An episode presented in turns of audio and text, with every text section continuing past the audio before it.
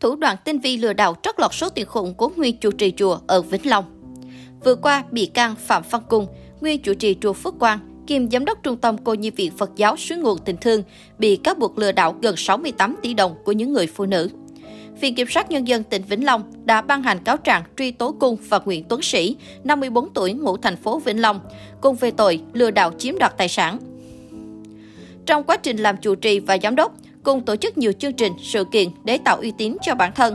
Cung giới thiệu với các bị hại là quen với nhiều lãnh đạo cấp cao, làm các video clip về hoạt động từ thiện mà Cung là nhân vật chính để đưa lên mạng xã hội. Thông qua đó, Cung quảng bá hình ảnh, tạo lòng tin cho nhiều người. Lợi dụng danh nghĩa của nhà chùa và trung tâm, Cung đã tìm cách liên hệ gặp nhiều người có điều kiện kinh tế.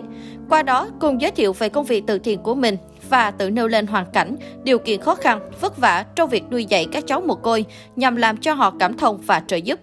Cung còn chủ động dựng lên các sự kiện không có thật để được cho mượn tiền. Cung cùng Khoa dùng nhiều thủ đoạn tinh vi để thực hiện hành vi lừa đảo. Ngoài ra, hai đối tượng này còn lôi kéo Nguyễn Tuấn Sĩ để thực hiện hành vi phạm tội. Hiện nay, Lê Nguyên Khoa đang bị truy nã. Khi nào bắt được Khoa, lực lượng chức năng sẽ tiến hành điều tra, xử lý.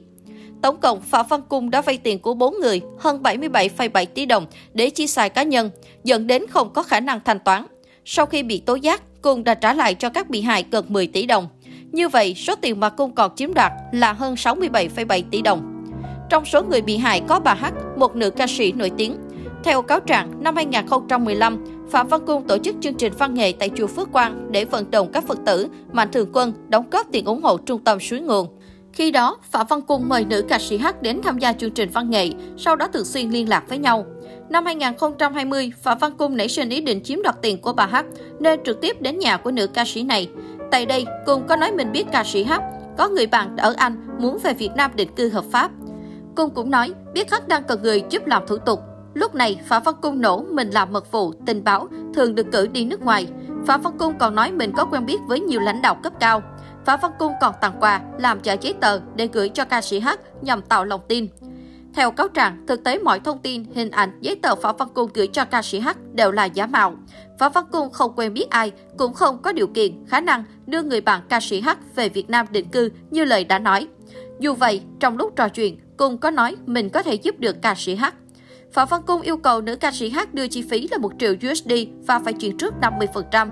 Tin lời, ca sĩ H đã chuyển cho Cung hơn 13 tỷ đồng của gã. Số tiền này, Cung chuyển khoản qua cho bị can Lê Nguyên Khoa hơn 9 tỷ đồng. Sau đó, Khoa tiếp tục chuyển cho 68 người khác và dùng hơn 100 triệu đồng để tiêu xài cá nhân. Tổng số tiền Phạm Văn Cung thực hiện hành vi lừa đảo để chiếm đoạt của ca sĩ H là hơn 13 tỷ đồng. Bà NTHP, 40 tuổi, ở thành phố Hồ Chí Minh kể, đối tượng Cung nói dối việc xây dựng chùa và trung tâm cô nhi viện còn thiếu 6,5 tỷ đồng để vay tiền. Bà liền đem 700 triệu đồng cho hắn vay.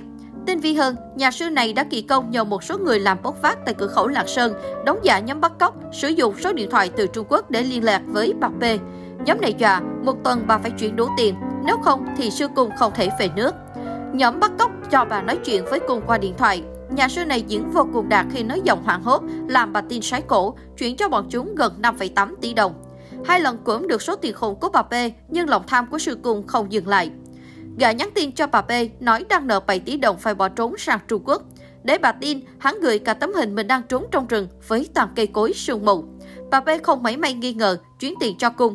Sau đó bà còn bị hắn lừa thêm 4,5 tỷ đồng. Chiêu thức của Cung vẫn là thiếu nợ nên bỏ trốn.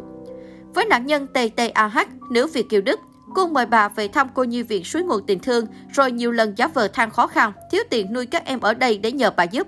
Cung vay được của bà hơn 7 tỷ đồng. Nạn nhân BTN, trú Hà Nội cho biết, bà đã bị ông Cung dụ dỗ lấy tổng cộng khoảng 30 tỷ đồng. Cung viện cớ nợ tiền xây dựng chùa Phước Quang, xây dựng cô nhi viện Suối nguồn tình thương để bà cho vay.